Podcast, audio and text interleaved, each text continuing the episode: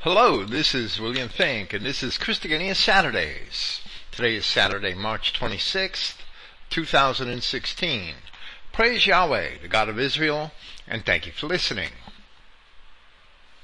Tonight we're going to do something a little different, but it's really not different at all.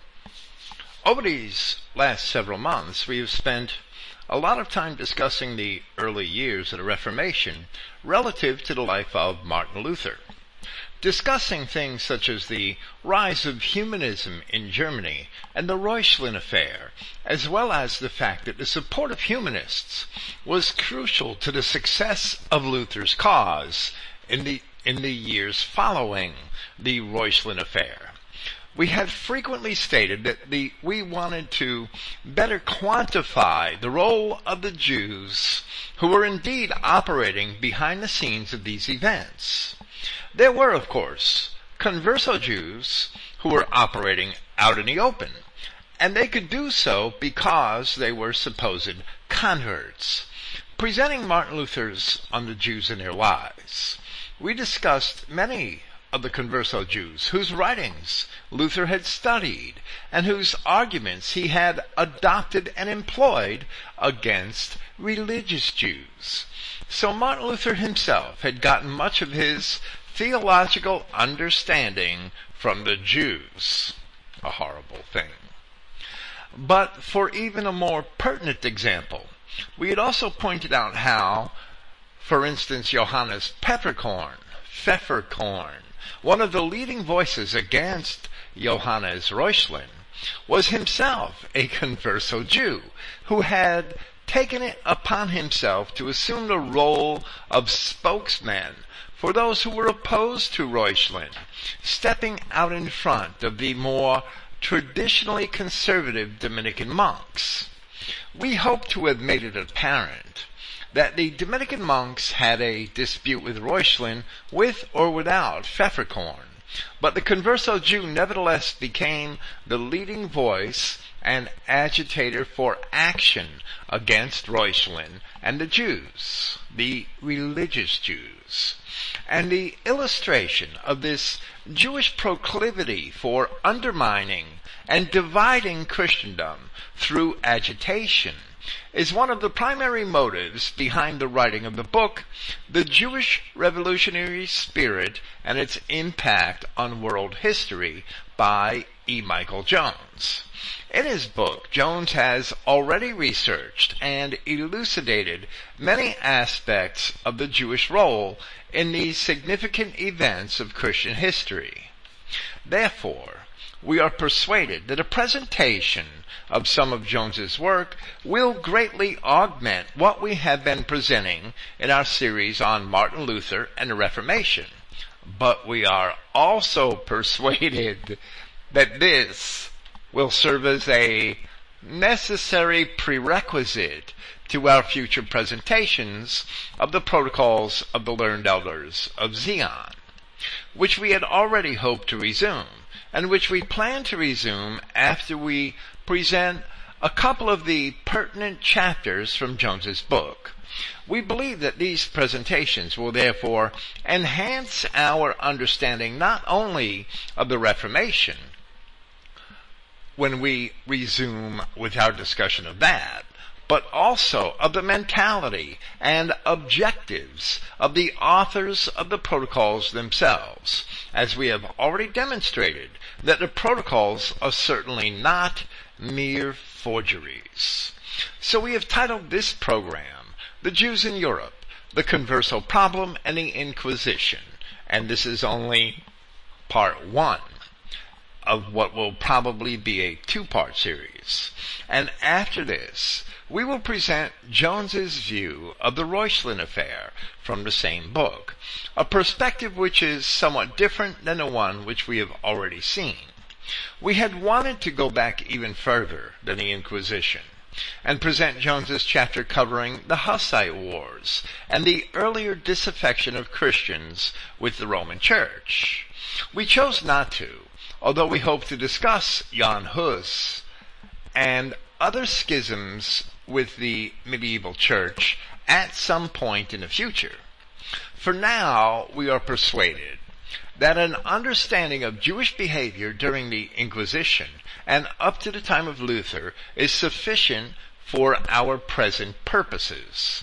If we kept having to go back in time in order to complete our understanding, we would have to start all over again from Genesis chapter 3.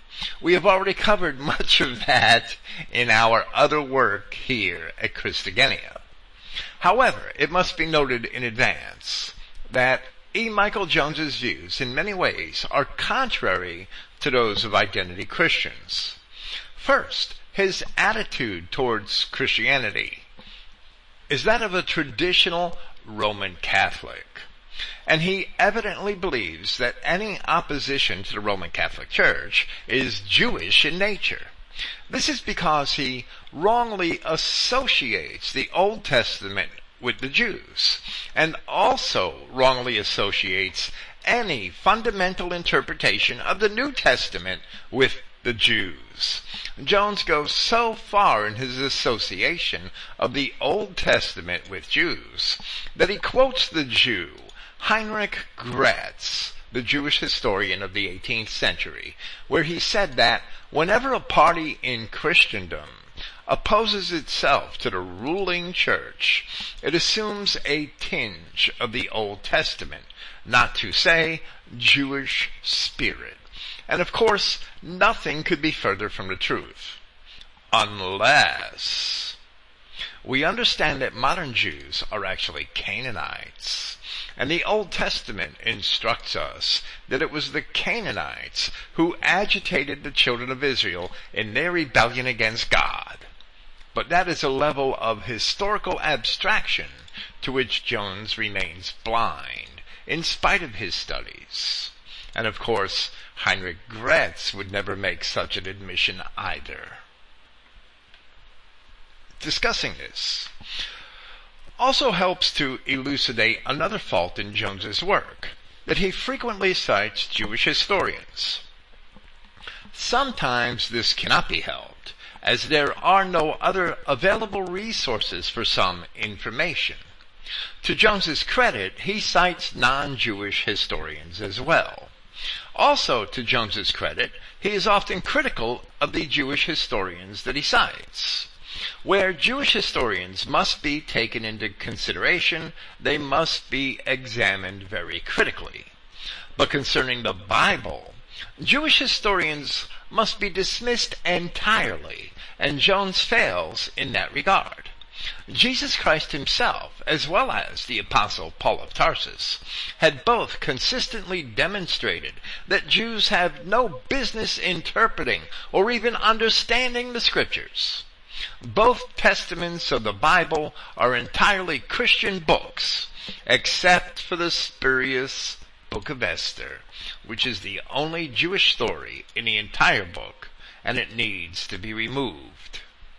Jones absolutely fails to realize that the people we now identify as Jews were infiltrators and corrupters of Judea 200 years before Christ, and that they had subverted Judea just as they have more recently subverted Europe, America, and now the rest of the world. But before they were called Judeans, they were called Edomites, and before that, they were known as Canaanites and Kenites. The New Testament itself attests that none of them are truly who they claim to be. So Jewish subversion shall continue until men face and accept the truth concerning Jewish identity and take the entire Bible back from the clutches of the Jew. For our purposes here, we shall tolerate and sometimes elucidate Jones's faults, while we learn from the good things which he has diligently researched. From the Jewish Revolutionary Spirit and its Impact on World History by E. Michael Jones, this is Chapter 6, the Converso Problem, where he is discussing the results of the conversions of the Jews in Spain from as early as the 14th century. Revenue to the crown, the Spanish crown, the crown of Castile actually, revenue to the crown dropped catastrophically as a consequence of the conversion of the Sephardic Jews. The Jews who submitted to baptism were no longer subject to the head tax. They were also, as Christians, qualified for governmental office. Race was not an issue.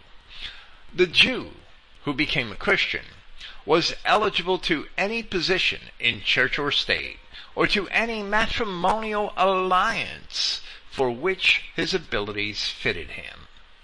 The converted Jews flourished, leading the nation in its return to, quote unquote, normalcy, which of course wasn't really normal at all. When the King of Aragon admitted officially that many conversions were forced, and therefore unacceptable, and allowed Jews to return to Judaism if they wished, the resulting laxity, prosperity, lack of catechesis, and general lethargy combined to call commitment to the faith into question. And I'm sorry, Jones is switching back and forth between Castile and Aragon in his descriptions. Because the Jews' way of life often didn't change much after conversion, the lines between Christians and Jews blurred in doctrinally and socially dangerous ways. The Infante Don Alfonso summarized the situation when criticizing conversions which resulted from overt pressure and coercion. And he says, Forced conversions are not deeds pleasing in the sight of God, for he desires voluntary and not compulsory sacrifices. Moreover, experience has shown that, contrary to expectations, the recent converts to the Holy Catholic faith still continue most meticulously and reverently, even in an exaggerated form, in their perversities and faith in the false religion in which they believed before the illumination of the Holy Ghost came upon them. And that's the fault of the Catholic viewpoint, that the Holy Ghost comes upon you when you profess to be a Christian and are baptized. That hasn't happened in 1900 years. I can testify, he continues, that I have observed this in my own private concerns and at my court. So we see that the Jews in Spain were being forced to convert to Christianity. But on the other hand, there were great financial, social, and political incentives for them to convert. The reference to the Infante Don, Don Alfonso here is apparently a reference to Alfonso the Prince of Asturias, who died in 1468. He was a leading figure of the rebellion of nobles and merchants against his own half-brother, Henry IV, the King of Castile, dubbed Henry the Impotent. He was the son of John II of Castile by his second wife, Isabella of Portugal. Our author will explain later why the forced conversions were undertaken. He continues, the very openness of Spanish society, though favorable in the short run, was ultimately detrimental to the status of the converted Jews. Diego de Valera, a converso, wrote, there was great enmity and rivalry on the Cordoba City Council because, and he quotes, the new Christians a term which is frequently used here for converso Jews. They are called New Christians in the Spanish literature. The New Christians were very rich and kept buying public offices, which they made use of so arrogantly that the old Christians, who are the true Christian Spaniards, would not put up with it, which also reflects the state of modern politics. Except now the Jews don't have to undergo the pretext of conversion.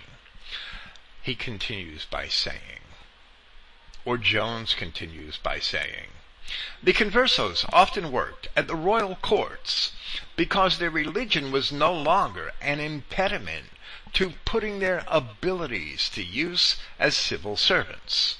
In 1415, John II of Castile informed his converso treasurer, whereas I have been informed that members of your family were, when Jews, considered to be noble, it is right that you should be held in even more honor now that you are Christians. Therefore, it is my decision that you be treated as nobles. The status of the Jews, who converted in the wake of the riots of 1391 and the campaigns of Vincent Ferrer in the early 15th century, has been disputed ever since. Cantor one of the Jewish historians often quoted by Jones. Cantor says, not only were the great majority of Jewish converts sincere, but from among learned and aristocratic New Christian, New Christian Jewish converts, families came some of the greatest names in early 16th century Spanish ecclesiastical and cultural history, and our author is going to refute Cantor to a great degree as we proceed this evening. Cantor names among these so-called greatest names in early 16th century Spanish history. Juan Luis Vives, the Erasmian humanist, Bartolome de las Casas, the apostle to the Native Americans and nemesis of the reckless conquistadors. Saint Teresa of Avila, reformer of the Carmelite order, the first female doctor of the church, and the teacher of St. John of the Cross, as well as some of the leading bishops of the time, such as Hernando de Talavera, the first bishop of Granada, formerly Queen Elizabeth's, I'm sorry, Queen Isabella's confessor. And here we see that the Jews, as soon as they were converted to Christianity in Spain, had been exalted above the true Christians and had immediately taken the vanguard in the causes of humanism, universalism, and feminism. The first paragraph at Wikipedia in the article about Juan Luis Vives is quite interesting. He was a Valencian scholar and humanist who spent most of his adult life in the southern Netherlands. His beliefs on the soul, insight into early medical practice, and perspective on emotions, memory, and learning earned him the title of the father of modern psychology. Vives was the first to shed light on some key ideas that established how we perceive psychology today. We could only imagine that Vives shed a whole lot of darkness. Ignorant of history, Christians simply do not understand how far we have fallen following the Jews. Our society has long been filled with the poison of Jewish thought. Jones, quoting Cantor, goes on to say, it is not an exaggeration to see the role of scions of converted Jewish families as central to the Spanish Renaissance of the early 16th century, as were Jews in the modernist cultural revolution of the early 20th century. In both cases, complete access to general culture induced an explosion of intellectual creativity and I have to bury my tongue far into my cheek to repeat this. The Jewish New Christians had their children in the early 16th century embraced Christian thought and learning with the same kind of creative enthusiasm as assimilated Jews contributed to modernism in literature and theory between 1900 and 1940 and we could have easily done without them all. Of course, Christians should see all of this as the corruption of a once beautiful society, rather than as progressive advancement. But some Jews are more candid than others. Next, our historian, our author quotes Cecil Roth, another Jewish historian, and he says that Roth says the opposite. Although within a generation or two, the Marranos became assimilated enough, Roth feels appearances were deceiving. Although their worldly success was phenomenal, and they almost controlled the economic life of the country and made fabulous fortunes as bankers and merchants and thronged the liberal professions, even attaining high rank in the church. The vast majority of the conversos remained faithful at the heart to the religion of their fathers. Their Christianity was merely a mask. They were Christians in nothing and Jews in everything but name. Now, with this, our author becomes incredulous, rejecting the notion that the most pious seeming Jews could have actually been faking it. We would disagree. Here Jones uses Solomon Halevi as his example. This Jew, Halevi, was also known as Paul of Burgos, a rabbi and a Talmudic scholar and a very wealthy and influential Jew. He was also a tax farmer, the only type of farming to which the Jews are inclined. After his conversion, he quickly became the Archbishop of Burgos. So he went from being the prominent rabbi of Burgos to the Archbishop of Burgos. And he was followed in that position by his son, Martin Luther frequently quoted from his corrupt writings. So it is in reference to him that Jones asks, was the, in his incredulous response to Cecil Roth, was the Christianity of the Catholic bishop Solomon Halevi merely a mask? That seems unlikely. The evidence for the sincerity of Jewish conversions comes largely from the biographies of eminent conversos. So Jones already disproves himself. He just disproved himself. He doesn't even know it. The evidence for insincerity comes largely from the documents of the Inquisition. He disproved himself in reference to Solomon Halevi's conversion and its authenticity. The evidence for insincerity comes largely from the documents of the Inquisition. Benzion Netanyahu resolves the dilemma by disqualifying all Inquisition documents as unreliable. And so, disproving himself, Jones is using the arguments of another Jew. Most of the conversos, Netanyahu tells us, were conscious assimilationists who wished to merge with the Christian society educate their children as fully fledged Christians and remove themselves from anything regarded as Jewish, and especially in the field of religion. Later on in this chapter, Jones and the research that he provides fully convict Netanyahu of lying. Netanyahu is absolutely lying, and we will see that shortly. The number of Christianized Marranos was rising from generation to generation, while the number of clandestine Jews among them was rapidly dwindling to the vanishing point. In 1481, when the Inquisition was established, the Judaizers formed a small minority in both relative and absolute numbers. Surely, there was no need to eliminate by force a phenomenon that was disappearing by itself. And in light of this subsequent history, we do not believe a word of what Netanyahu has told us. But we will soon, soon see that our author also raises this issue and treats it well. He says, Netanyahu claims scholars felt the conversos were secret Jews only because of the reliance of most scholars on the documents of the Inquisition.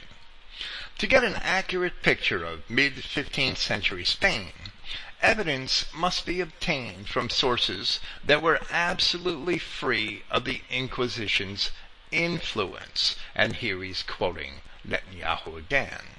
Evidence needs to be gleaned from documents that antedated the Inquisition those documents, Netanyahu says, show virtually all Jewish authorities in Spain and elsewhere regarded the mass of the Marranos as renegades, that is, as apostates or Gentiles. By any of these definitions, these were Christians, and in no way Judaizers or crypto-Jews. Had the Marranos been secret Jews, the Jewish scholars and leaders who authored our sources would have been first to confirm this fact. The evidence of the Jewish sources, therefore, flatly contradict the inquisitional charges. Its lesson was that the new Christians, the conversos, were generally what their name suggested. Netanyahu thus begins to solve the problem of whether the converts were sincere, but raises another, even more intractable problem. Intractable problem a hard to handle problem. If the Jews were sincere, why did the turmoil of the conversions, the turmoil the conversions were supposed to solve, continue? If the Jews were sincere, why did the turmoil the conversions were supposed to solve continue? If the conversions were sincere, why didn't peace return to Spain? And these are, of course, valid questions on the part of Jones, which prove Netanyahu is wrong and that the conversions were not sincere. Netanyahu's answer to that question is anti-Semitism. But as of 1391, anti-Semitism, and he's talking about racial anti-Semitism, anti-Semitism did not exist. Animus against Jews was based purely on religious grounds. And that is true. The Spaniards, after over 700 years of Islamic multiculturalism, could not tell apart the wheat from the tares. But the Catholic Jones also seems oblivious to the role of race in Christianity. Agreeing with this, he is about to cite Vincent Ferrer, who also felt the same way. And he says, baptism, as St. Vincent Ferrer pointed out, destroyed the Jew. There was no Jew left after conversion. According to principles that the popes reiterated repeatedly, converts were to be accepted without calumny. Now, it is a false notion of universalism that water baptism miraculously changes the nature of the individual. The falsehood dates back to the practice of, of the Pharisees of Judea, by which they justified their proselytes. As the English scholar John Lightfoot had pointed out in his commentary on the New Testament from the Talmud and Hebraica that the Pharisees actually believed when they baptized the proselyte that the nature of that baptism had changed that person into an Israelite. The Catholic Church followed in the same idea that baptism changes the nature of the individual being baptized and there is no foundation for that in Scripture. According to Netanyahu, the bishops were not interested in true conversion or religious probity. What they wanted was to have the Jews degraded and repressed. Netanyahu claims the Spanish bishops did not want to have all of Spain's Jews converted and fused with the Spaniards. But this is precisely what happened in case after prominent case.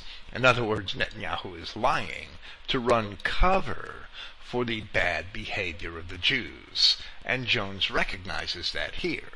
He goes on to say, the conversion of Solomon Halevi, Paul of Burgos, is one example of a Jewish convert who is accepted unequivocally by both the church and state. there is no evidence of any reluctance of the Spanish hierarchy to accept him as a fellow bishop in good standing.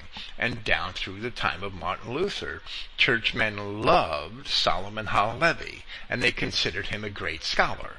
Jones is absolutely correct about this, and refuting Netanyahu, who's a Jewish liar.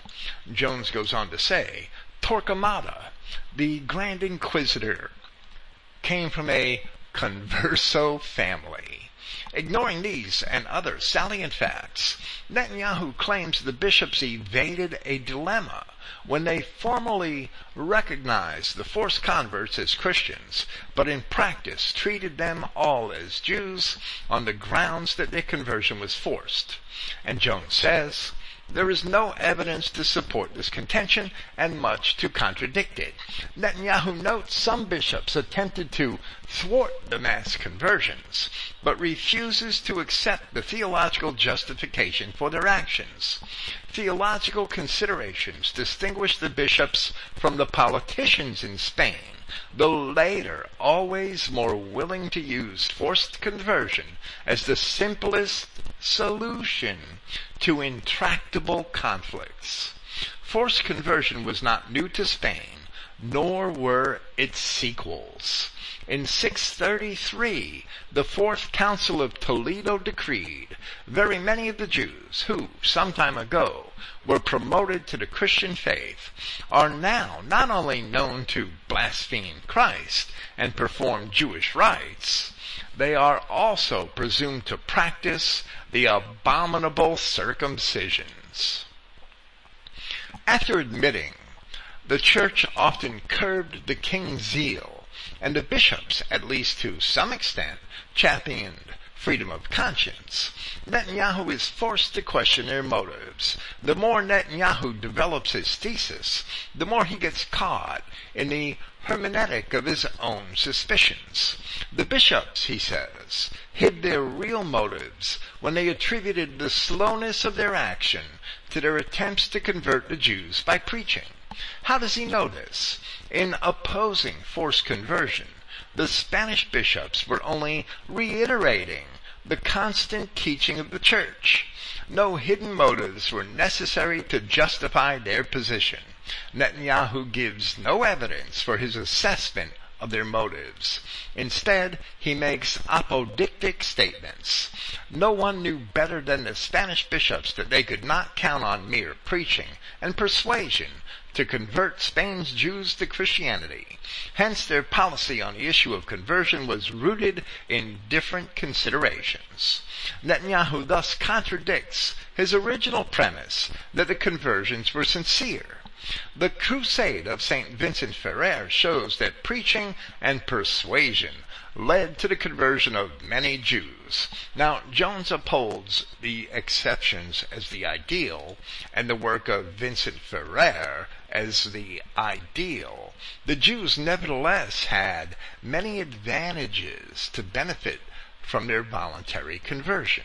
They could not hold public office, but if they con- claimed to convert to Christianity and be baptized, they could hold public office. They could not intermarry Spanish women, but if they converted, they could have all the pretty blondes they wanted. They could not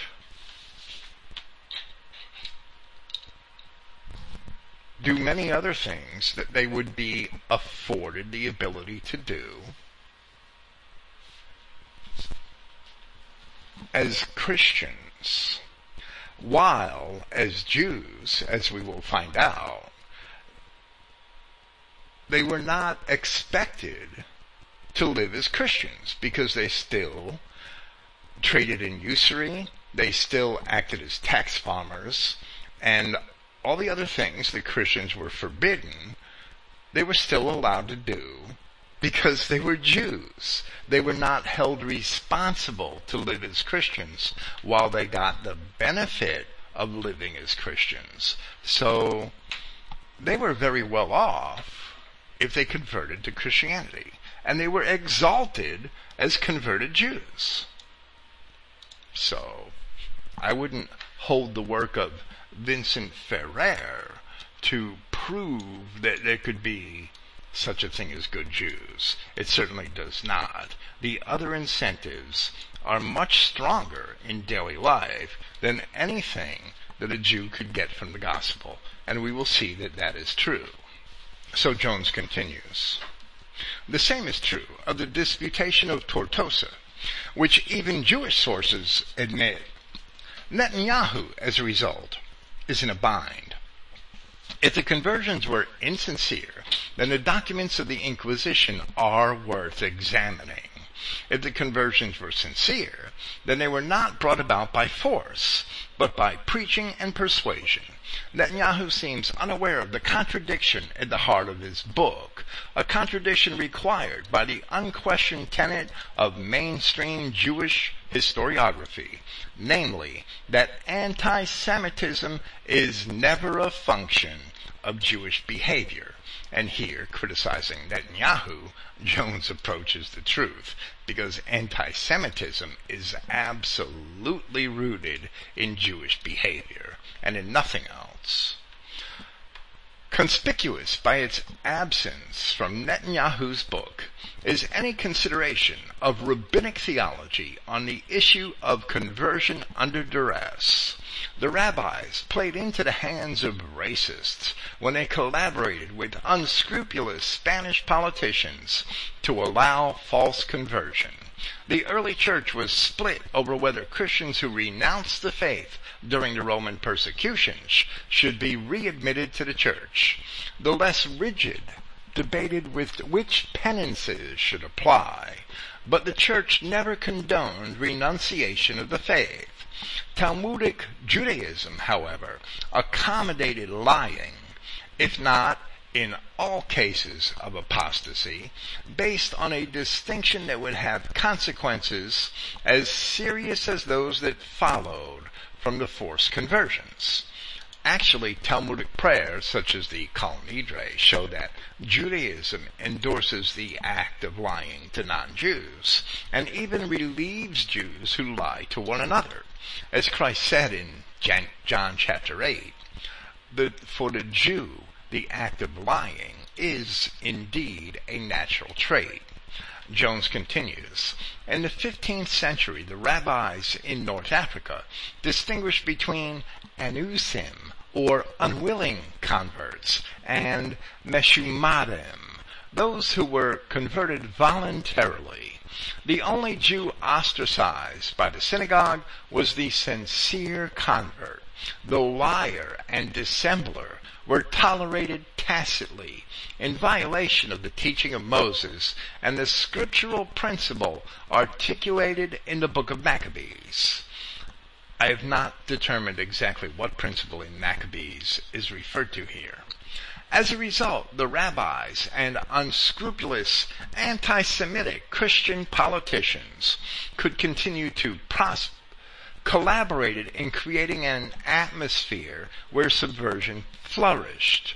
Jews who prospered by converting could continue to prosper as Christians while, and this is important, while retaining the same opportunistic attitude towards Christianity that had prevented them from dying for Judaism, meaning to refuse conversion in the times of forced conversion. The Christians who had been moved to violence against Jews now harbored the same animus, clouded by religious ambiguity against the conversos, whom they called Marranos, a derogatory term, which some claim means swine.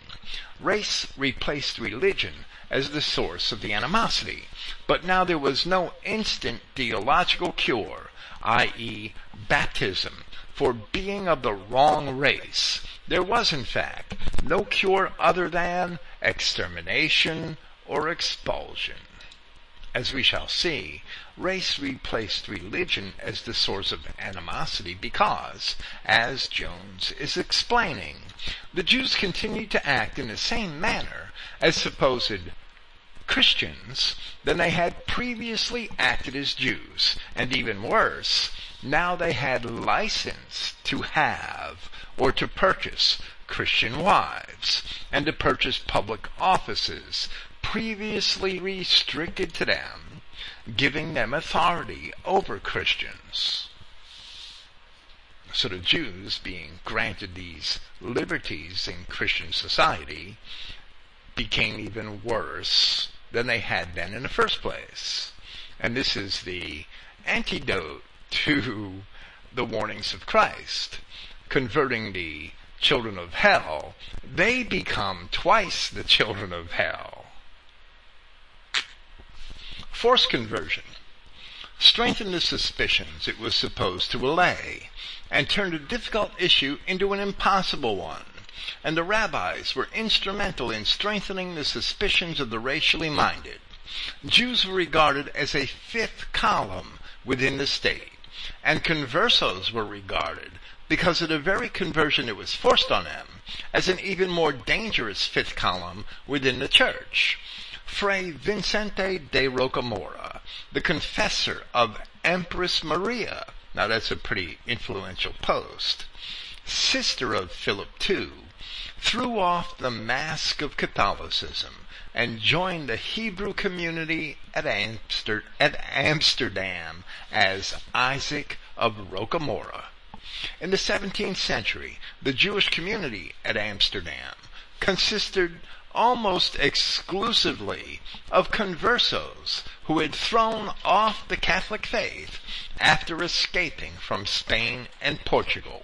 It was made up, in other words, of apostate Catholics who had lied about their faith. Now, Jones makes a serious error by considering that Jews could possibly be Catholics in the context that Catholics are Christians.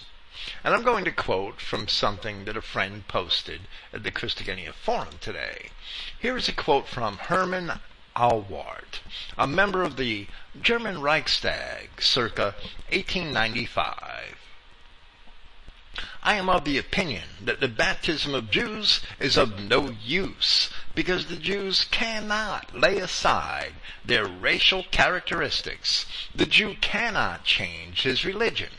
Some of them may do so for business and commercial reasons, but these are worse than those who do not change. So we see that German so-called anti-Semitism certainly did not begin with Adolf Hitler.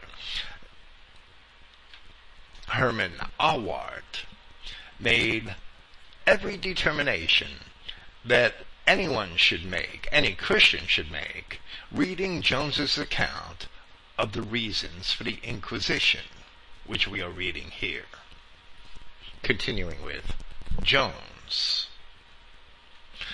The cynical Jews who converted insincerely exploited the system of forced conversion to retain power and wealth. Consequently, those whose conversions were sincere suffered under the growing anti-Semitism. Later, Jewish apologists seem unaware of the complexity of the situation and the implications that flow from it. And of course, we would not expect any such conversions to actually be sincere, but Jones is quite altruistic, probably because he does not at all understand the gravity of the issue of race, being the Catholic that he is. He continues by saying, quoting the Jewish historian Cecil Roth, Roth's description of the conversos as Christians in nothing and Jews in everything but name probably described some, but not all Jews who converted after the uprising of 1391. He fails to see that justifying false conversion conversion lends credence to the anti-Semites. First, it ignores the many sincere conversions. Roth and the Spanish anti-Semites dismissed the possibility of sincere conversion out of hand. Second, Roth's justification of duplicity condones subversion and makes it a Jewish characteristic, and we would say from history and the New Testament, we know that subversion is indeed a Jewish characteristic. As the apostles described, false brethren who crept in unawares to subvert the assemblies of Christians. In this, Roth is following weighty rabbinic opinion, which accepted outward conversion if coupled with an inward denial. The rabbinic acceptance of duplicity would have far-reaching consequences for European Jewry. In his statements concerning history, Jones is doing well, but in his opinions, he is fighting himself all the way. He goes on to say, the regimen of false conversions in Spain made a bad situation worse. The cynical Jewish converts continued to exploit the situation under the protection of the church, while the sincere, which we still doubt the existence of, but Jones insists, while the sincere Jewish converts lived under constant and intolerable suspicion. By the 1440s, it was clear that forced conversions had not solved Spain's Jewish problem. According to the acts of the financial administration of Castile, Jews controlled about two-thirds of the indirect taxes and customs within the country, on the frontier and at the ports. And we wonder how Jews get rich. Occasionally, in conjunction with tax farming. Jews also engaged in purveying grain, arms, and clothing for the army that was then fighting with the Muslims. A whole network of Jewish tax farmers and collectors was spread over the entire kingdom. The chief was a Jewish tax farmer general who also acted as the king's treasurer. And of course, George Washington would refer to these same Jewish purveyors of arms and war supplies as a wicked black gentry. The real beginnings of troubles for Christendom was when the kings decided that having Jews around for tax farming and other financial purposes was expedient to their interests. Jones continues, the old animosities returned more virulently. A Jewish tax collector was killed. On Jewish festivals, conversos visited their Jewish friends at the synagogue and in the sukkah. The lingua franca of both groups became a rationalist Averroism according to which it was common practice for both converso and Jewish intellectuals to compare the laws of the Torah to natural morality and natural law, and assert that Aristotle's ethics was sufficient, was a sufficient guide for Christian conduct. The wholesale conversion, says Walsh, referring to the Catholic American historian William Thomas Walsh, the wholesale conversions seem to have given to this opportunist type of Jew a chance to eat his cake and have it too. He could enjoy all the advantages of going to Mass on Sunday and going to the synagogue on Saturday his children were barred from no profitable and honorable occupations. They could marry, thanks to his money, into noble impoverished families, and succeed to the proudest titles in Castile. They could become priests, even bishops, and there was Andres Gomalt, parish priest of San Martin de Talavera, who, according to his own profession, celebrated Mass from 1472 to 1486 without believing in it. Paul of Burgos, or as Jones refers to him by his Jewish name, Solomon Halevi, claimed to have his inspiration from Thomas Aquinas. But Thomas Aquinas despised the Jews who made money from tax farming and usury, things which Burgos, as Luther called him, was heavily engaged in and became quite wealthy from. So Solomon Halevi was a hypocritical Jew using Christianity as a front, as Jones unwittingly describes here. Likewise, we have just seen the record of supposedly converted Jews, Jews who were expected to be Christians, and rather than using Scripture as their moral guideline, resort to claims that Aristotle's ethics were good enough for Christian morality. This is humanism, and it has Judaism at its root. Converso Jews were flourishing because they were still not held accountable to live as Christians, while they were being given all the benefits of being Christians.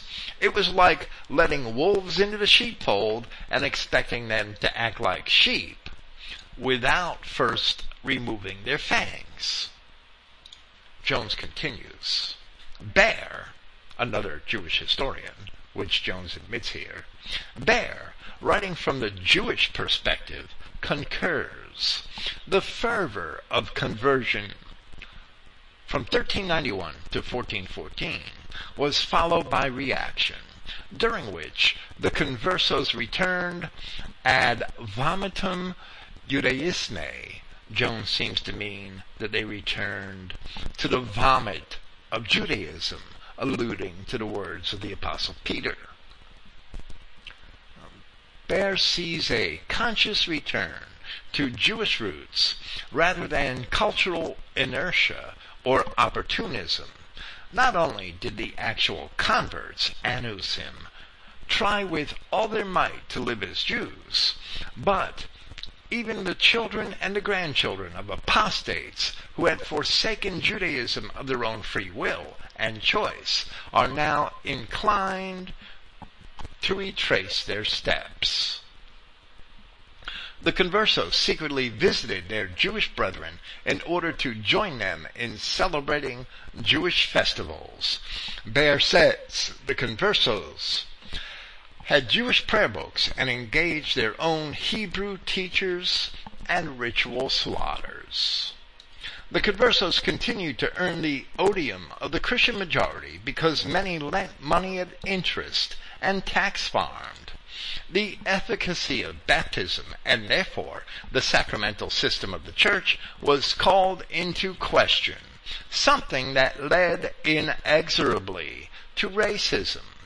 And we would say that the sacramental system was never Christian in the first place. Or fear was suppressed and then transformed into hatred of the Jews, who were seen as trifling mendaciously with the most sacred commitments, and therefore incapable of being trusted. The suspicions fell most heavily on the cultured conversos of the upper class, who benefited most from the conversion by gaining access to offices previously off limits to Jews. The average Christian believed he was ruled by a class of philosophical intellectuals who were nihilists. They didn't believe in anything. And opportunists with no religious beliefs, no different than today's atheistic Jews, who insist upon being conferred with all the benefits of being the so-called chosen while denying God himself. Baer cites the saying, to be born and die, all the rest is a snare and a delusion, as epitomizing the beliefs of this class of convert. And this attitude is the attitude which gave rise to humanism within the church.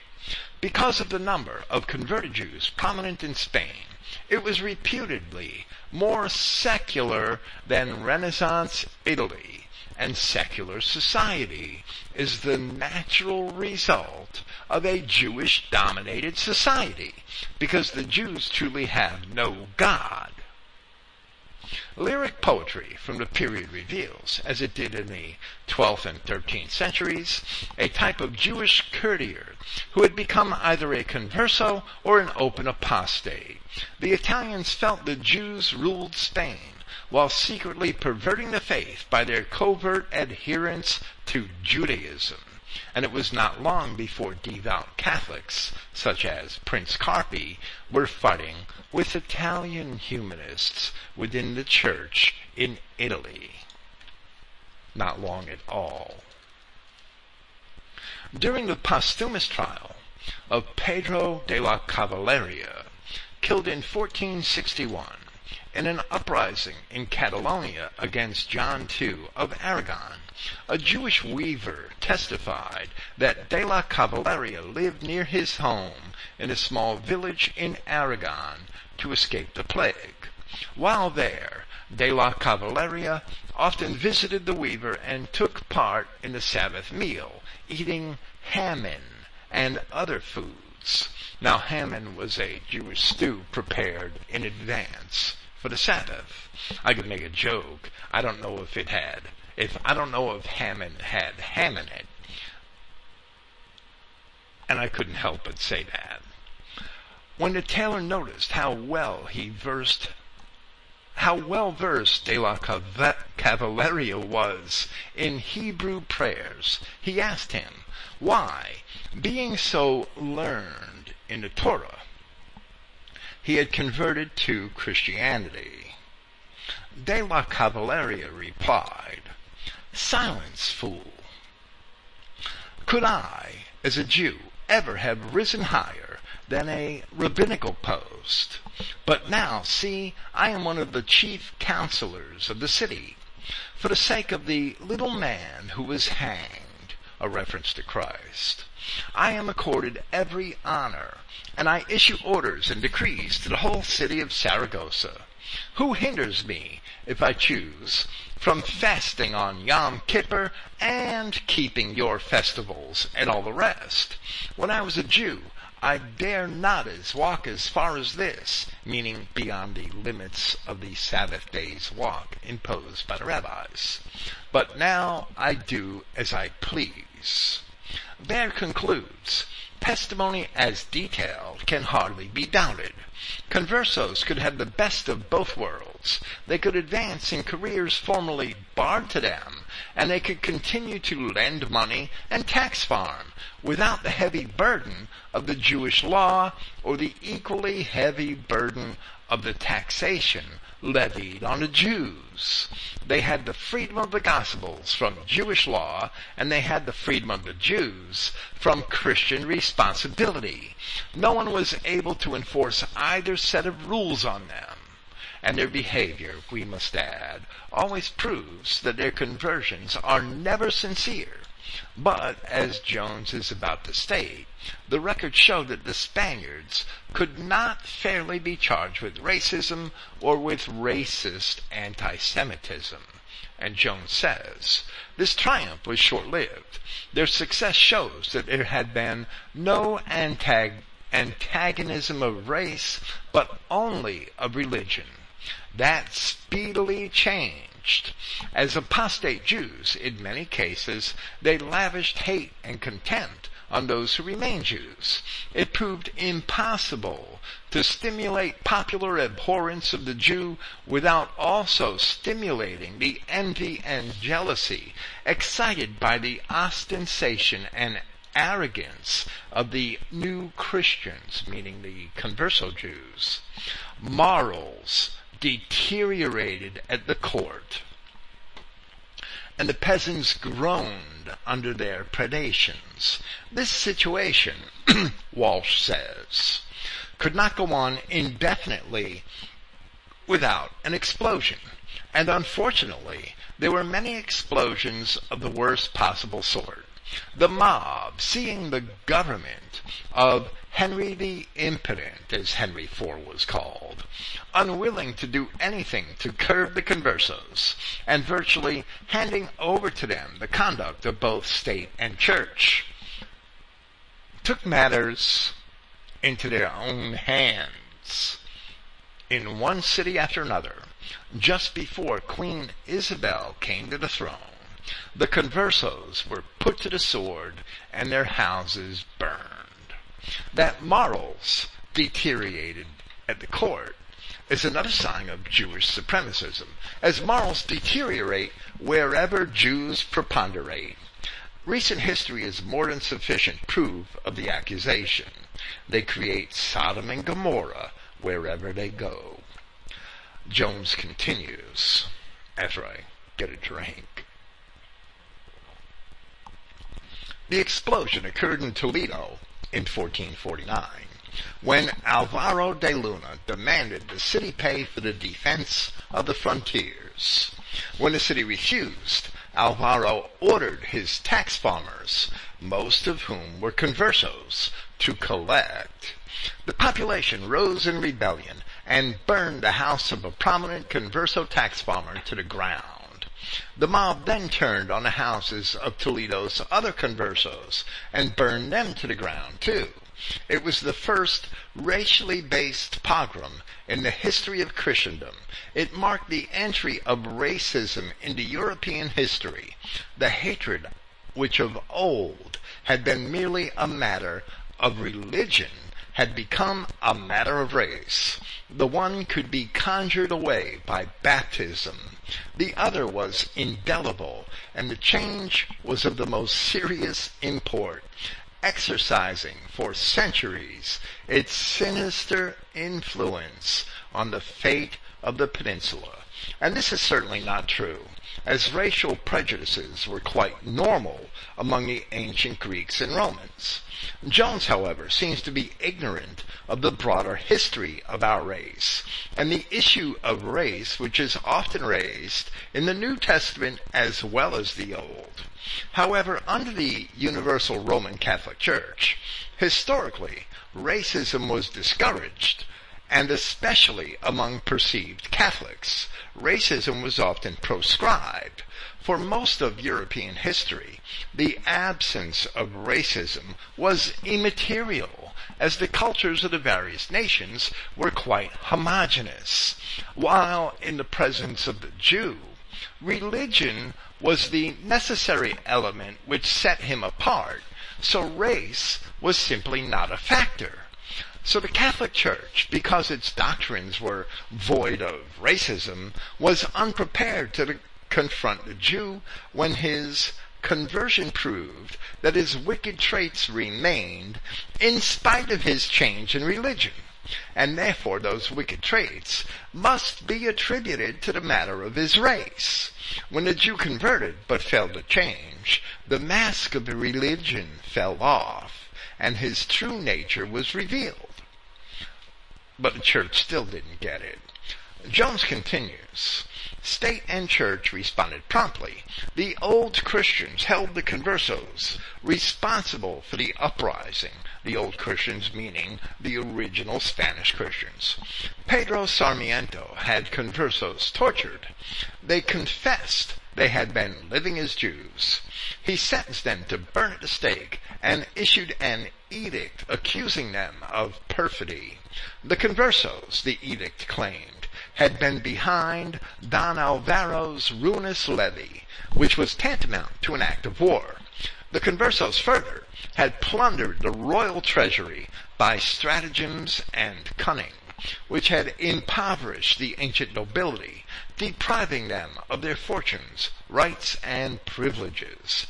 Sarmiento then proclaimed all conversos of Jewish descent to be unfit for any public office whose occupants exercise authority over old Christians in the city and the district. Now the church in Rome responded by asserting its refusal to acknowledge any difference in racial characteristics which prevented Jews from being true Christians. If it was not killed by treachery, it died of altruism. On September 24, 1449, Pope Nicholas V issued a bull declaring the, that the faithful were one and that racial distinctions had no standing in the Catholic Church. He ordered the king to enforce the laws of Alfonso X to this effect. Converts to the Catholic faith were to be accepted without calumny. Alonso de Oropesa, another converso Jew, general of the Geronimites, wrote Luminum, I'm sorry, Lumen ad Revelationem Gentium, supporting the Pope's pronouncement that the Church was one. He laid out a program of reform to deal with the converso issue. But the feuding between old, meaning real, and new, meaning Jew, old and new Christians continued unabated. Now this Alfonso X that the Pope refers to was the king of Castile and Leon from 1252 to 1284. He is said by Wikipedia, because that's as far as I had to go to find what I needed, he is said to have fostered the development of a cosmopolitan, cosmopolitan court that encouraged learning.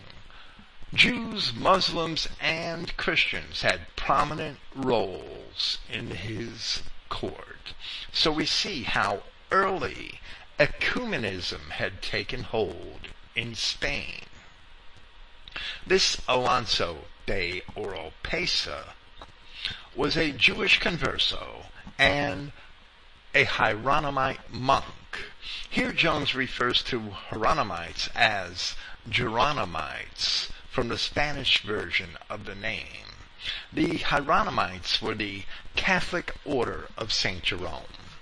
According to the Spanish Wikipedia site, an examination of his Lumen ad Revelationem Gentium, commissioned by Henry IV, was a defense of the unity of the old and new Christians by the figure of the mystical body of Christ. So the body of Christ has a devil joined to it, right? It is said to be the most important defense of the conversos of the 15th century. Basically, we can see that Lumen ad Revelationem Gentium, a name which means a light for the revelation of the nations, was a manual commanding true Christians to tolerate insincere Jewish infiltrators. That's exactly what it was. Jones continues. The grievances of the old Christians can be gleaned from a satire written around this time, a parody of a royal document it purports to confer privileges on a knight of old Christian descent to henceforth live like a Marrano, a converso.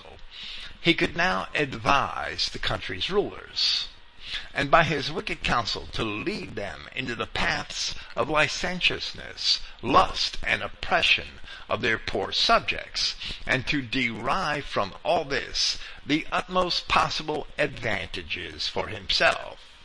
He was entitled to charge interest on loans, to keep the Jewish laws, to intermarry with members of the Jewish race, to hold their opinions, and to believe not in the Catholic faith, but solely in birth and death. In other words, becoming a Jew or reflecting of the Jews. They never practiced Christianity during their lifetime. They were only Catholic in birth, meaning at baptism, and in death, meaning at absolution. He was also granted permission to swindle old Christians and to set them to murdering one another. He was also free to become a priest for the purpose of listening to the confessions of old Christians and to pry into their secrets.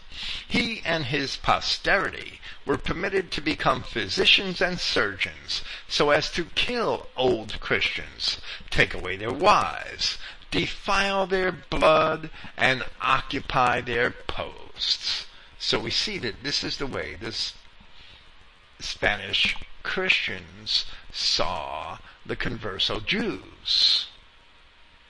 Interestingly, the Pope that stood up for the Jews at this time, Nicholas V, had a medical doctor for a father. Here it is evident that everything for which Christian nationalists complain about the Jews today was already vocalized in the satire of 15th century Spain. There is nothing new under the sun. The satire, Jones says, the satire parodies the greed of the conversos, granting the old Christian the right to carry tax farming registers in place of prayer books when attending church services, as many of the Marranos were in the habit of doing. Christian knights were to be called by Jewish names in private and Christian names in public so as to deceive the people. Now remember, this is a satire the things that are attributed to the Christian in the satire are mocking the things which the Jews do in real life. Baer claims this satire marks the entry of racism into European life because in it we find for the first time the favorite racial adage that the pure blood of Spanish Christians was defiled when mixed with that of persons of the Jewish race. And of course the ancient Greeks had similar sympathies of all other races 2,000 years sooner. So it doesn't mark the entry of racism into European life. It only brings it back after too long of a hiatus.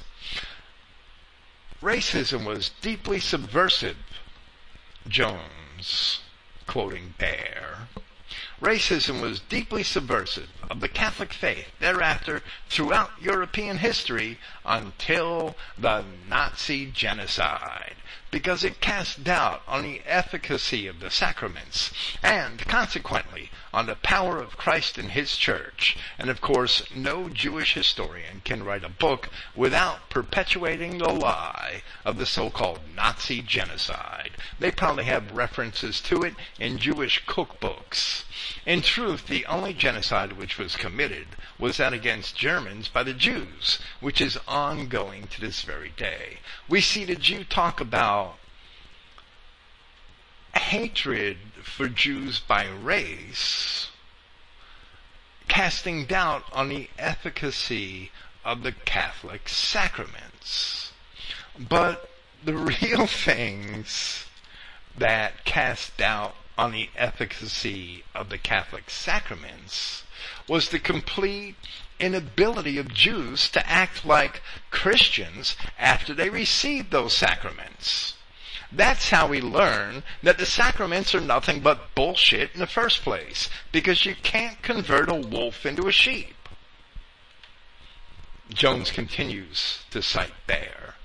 The Spaniards, who had the misfortune to live under weak kings like Henry the Impotent, had learned from experience that a man's characteristics and beliefs were not changed by baptism, despite its ineffaceable character.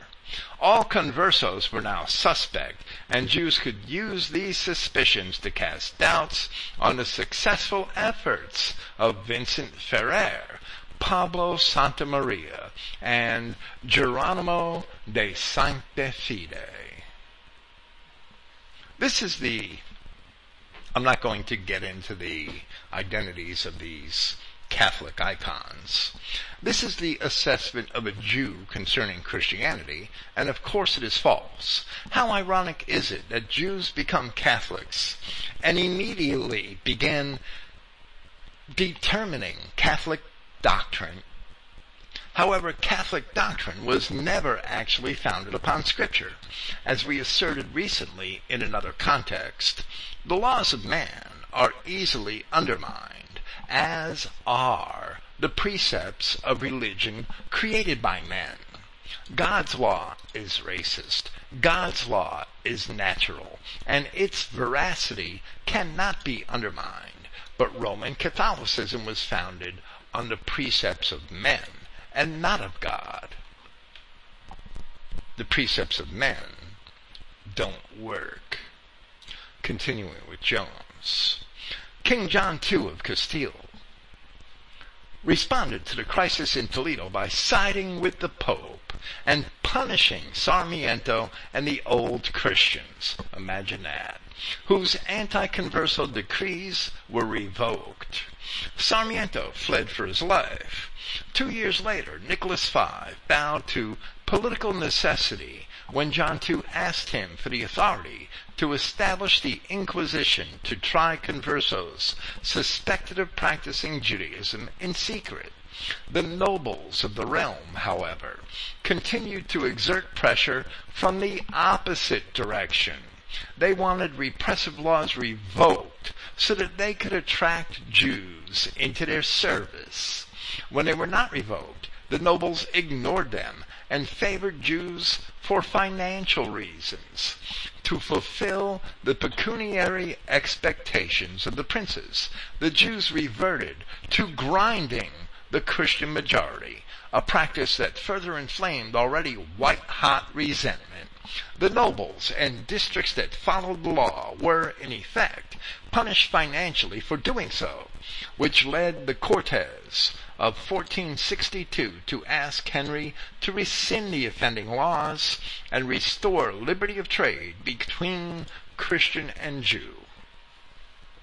The sons of John II were his successor, Henry IV, Henry the Impotent, a very weak king, and Alfonso, Prince of Asturias, who later became a leading figure of the rebellions of the old Christians against his brother Henry IV. Perhaps Henry IV was called Henry the Impotent because he couldn't do a damn thing about the Jews. Returning to Jones. Henry the Impotent's inability to control the situation resulted in 20 years of increasing anarchy, leading eventually to civil war. Both Jew and Christian, old and new, were to learn that tolerance was another word for chaos, as it is in America and Europe today. The Judaizers maintained the upper hand in government because the ruler was too weak to rein them in. But the inactivity of the princes only led to the increased activity of the prelates, who, who complained loudly because the prince handed his realm over to the exploiters. Six years into Henry's reign, Alfonso de Espina, a Franciscan monk, published one of the most virulent attacks on the Jews to date. Fortalitium Fidei, or Fortress of Faith. Espina was the confessor to Henry IV, Henry the Impotent, and a Jewish convert himself. So once again, the old pattern reasserted itself. His book and sermons followed in the footsteps of Martini's Pugio Fidei, which means fight for the faith. But his ire focused on the conversos. Now this Martini was a 13th century Dominican monk appointed as a missionary to the Jews and the Moors of Spain and of Tunis in Africa. His work, Pugio Fidei, was a polemical refutation of Judaism. Some scholars believe that he too was a converso Jew and he evidently had an extensive knowledge of even obscure Hebrew literature and read in Hebrew. Martin Luther referred to him as well, and we discussed him when we presented on the Jews and Their Lies, where he was called Raymond by the name that Luther had known him.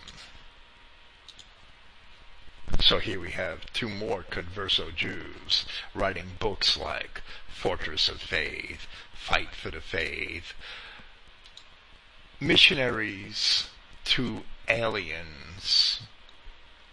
The pattern is the same throughout history. It never ends. Jones continues, speaking about Alfonso de Espina, the situation was as confusing as it was dangerous. In his diatribe, Fortress of Faith, Espina suggested that if an inquisition were established in Castile, large numbers of them would be found to be only pretending Christians, engaging in Judaizing and in undermining the faith they professed. Something had to be done to end the confusion, under whose cover the judges of the people were being seduced by the bribes they received from cruel Jews who blasphemed God. Everyone pursued his gain at the expense of everyone else, but no man takes up the cudgels for abject Spain. The complaints of the old Christians against the religious misconduct of the conversos, who were never punished, were not exaggerated, according to Espina. They were well grounded. Self-hating Jews everywhere, right? When the crown did nothing, the embittered populace rose up and took vengeance upon the conversos on their own initiative. Oropesa, who proposed a more moderate course than Espina, concurred and suggested that the king put an end to this state of anarchy by means of suitable regulations. The radical Espina and the moderate Oropesa, who defended the conversos, thought some judicial body was necessary to pursue the rumors of Judaizing and either lay them to rest as fictions or establish them as fact and prosecute the guilty. Even Oropesa reproved the government for handing its reins to the Jews. His strategy was to divide the conversos from the Jews and lead the conversos to a stronger, deeper faith through Christian charity. Unfortunately, the opposite happened, but both voices were instrumental in forming the consensus that established the Inquisition in Spain. So Jews formed a consensus, two converso Jews, formed the consensus that established the Inquisition in Spain. It sounds like when CNN and Fox News both agree on something and everybody goes along with it.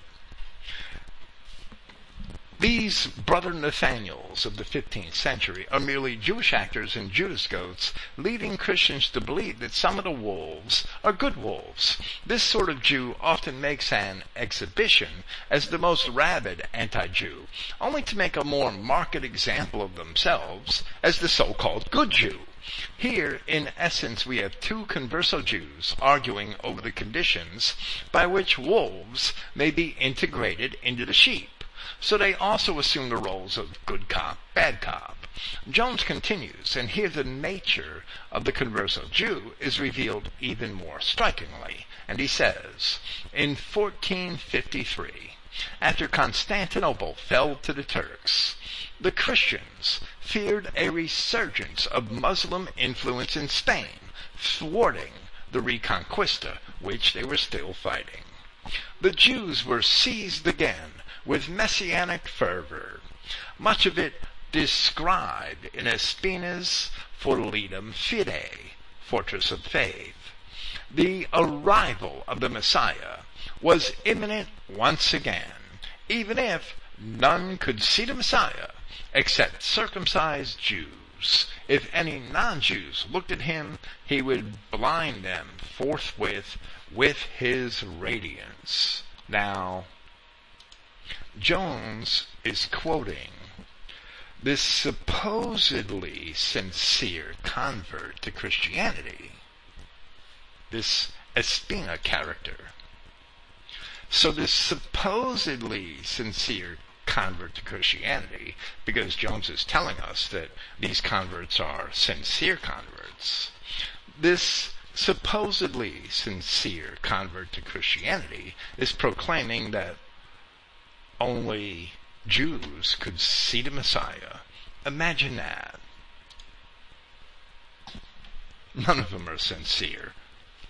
In 1464, large numbers of conversos sailed for Constantinople. These are the sincere conversos sailing for Constantinople. They're not con- sincere at all, and it gets worse than that large numbers of conversos sailed for Constantinople, where they intended to revert to the religion of their fathers and give aid to the Turk Antichrist, who planned to march on Christian Europe and subdue it as the Moors had subdued Spain in the 8th century.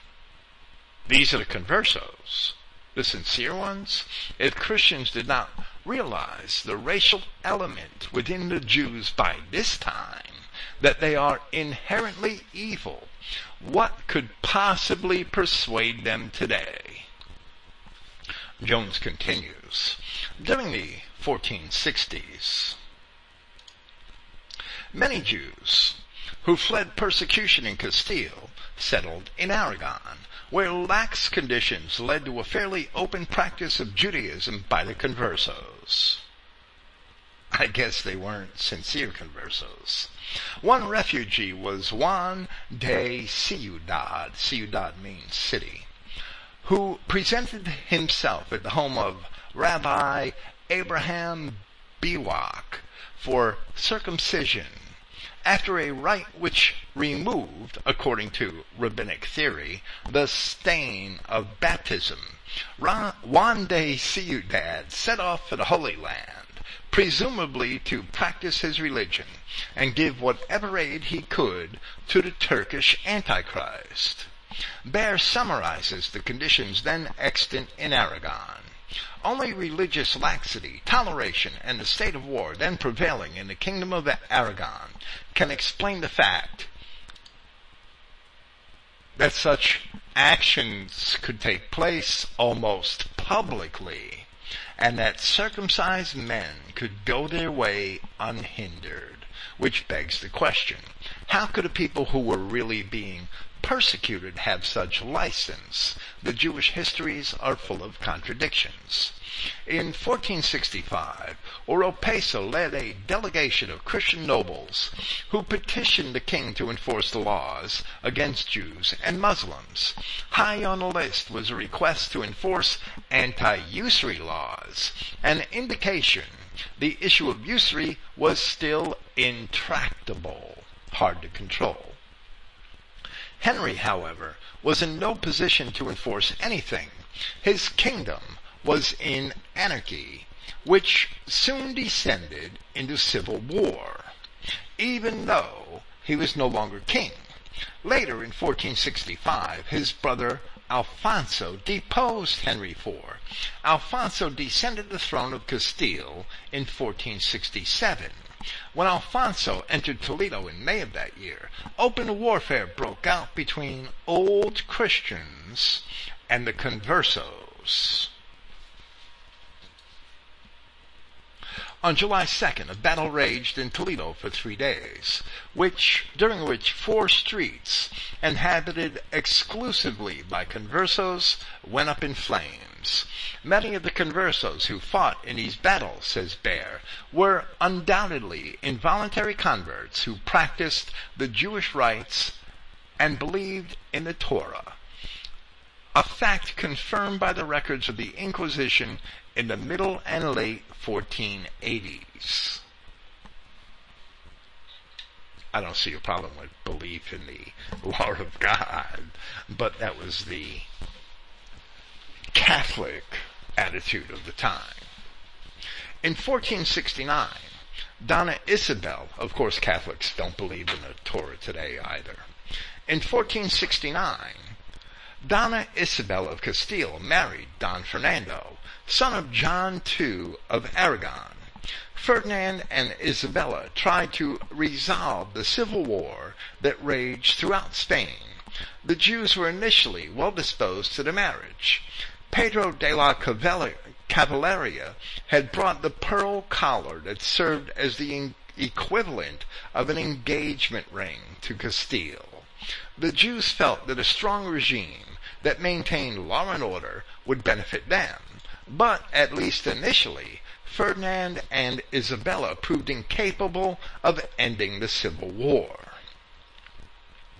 In March 1473, violence and racial hatred broke out again with renewed fury.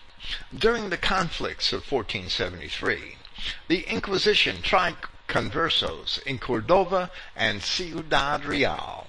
On December 10, 1474, Henry IV died, bequeathing his kingdom and its problems to the young married couple.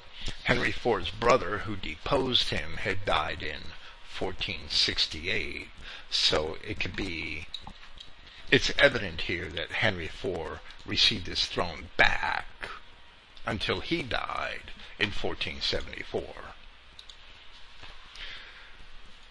On December 10, 1474, Henry IV died, bequeathing his kingdom and its problems to the young married couple, who began to accept a nationwide introduction of the Inquisition as the only way to restore law and order to the realm. The only thing that united Spain was the demand for resolution of the crisis. Anton de Montoro, a converso from Cordova, wrote a poem upon their ascension, which describes the plight of his co-religionists. Innocent people whose faith, he claims, was as orthodox as the sovereigns. The mendicant friars, though, continued to preach sermon after sermon against Judaism and Judaizers, urging the faithful to take matters into, the, into their own hands. If we only had chap pastors like that today. So the only way to restore Spain to order was to eliminate all of the Jews and all of the false converts, which is all of the converts. Of course, true Christians should understand that all Jewish converts are false that so many conversos so readily fled to Turkey with the hope of joining the Turks in the destruction of Christendom should alone have revealed to these Spaniards the truth behind the much earlier Muslim invasions of Spain. The Muslims were being pushed out, and now the Jews set their hopes on the Turks. Today, the pattern continues. How dumb could Christians be? Here it is also proven that there was no racial hatred of Jews in Europe before the Jewish treachery against Europe. The Jews are always the aggressors and always portray themselves as the victims. Returning to Jones. There was also the matter of the Moors, who still occupied southern Spain, and who were suspected of being in league with the Jews. Well, of course they were. And there were also the recalcitrant nobles, who were a law unto themselves, pillaging and plundering at will. Isabella needed to reimpose law on her kingdom, but she also realized that military conquest was necessary before that could happen. After the victory of Toro over the party of Beltraneja, Henry's Henry IV's putative daughter, whom the Portuguese backed as claimant to the throne in 1476. The Cortes of Madrigal restored royal prerogatives. Jews were even more beyond the law than the renegade nobles. They were tried in their own courts. Note that the um, the Talmud says that Jews are never guilty of anything done to Gentiles. They could be prosecuted in royal courts for criminal offenses, but they could only be punished in accord with their own law. They could not be summoned to court on a Sabbath. Even polygamy was tolerated among the Jews, and so they became an ongoing incitement for contempt of the law and of the Christian faith. The conversos quickly exploited the situation. The cura de los palacios claimed the practice of Judaism was widespread among the conversos. Lea, a reference to American Henry Charles Lea, who was a Quaker and a historian of the later Middle Ages. Lea claims that when the royal couple took the throne, the Judaizers were so powerful that the clerks were on the point of preaching the law of Moses. Now, this is a pun on Lea's part, which should probably not be taken seriously, but which was made to describe how powerful the Jews had become. They would probably preach the law of Maimonides before they would preach the law of Moses, I'm sure. In addition, the Judaizing conversos avoided baptizing their children, and when they could not prevent it, they washed off the baptism on returning from the church. They ate meat on fast days and unleavened bread at Passover. They also continued to benefit from usury, claiming they were spoiling the Egyptians, but they really considered the actual Christians to be no different than biblical Egyptians, and no less dispensable. So it may have sounded good, but they were looking Christians in the eye with that claim, knowing they were spoiling them. As a result, they became wealthy and powerful enough to block the enforcement of laws that would have restored order. Anarchy thwarted the attempt to impose order. And this is the same pattern we see today with the wealthy Jews. George Soros, Goldman Sachs, all of these wealthy international Jews block the enforcement of our immigration laws today. They let the niggers run riot in the streets of our cities. The, if it was white people, the National Guard would be called out. But because it's niggers, they just let them do what they want and hope that they run out of energy. It's incredible. Jews are doing the same thing today they did in 15th century Spain. This is the turning point for the Jews in 15th century Spain. From here, Isabella has her own sort of awakening. But it is also foreboding misfortune for the rest of the world.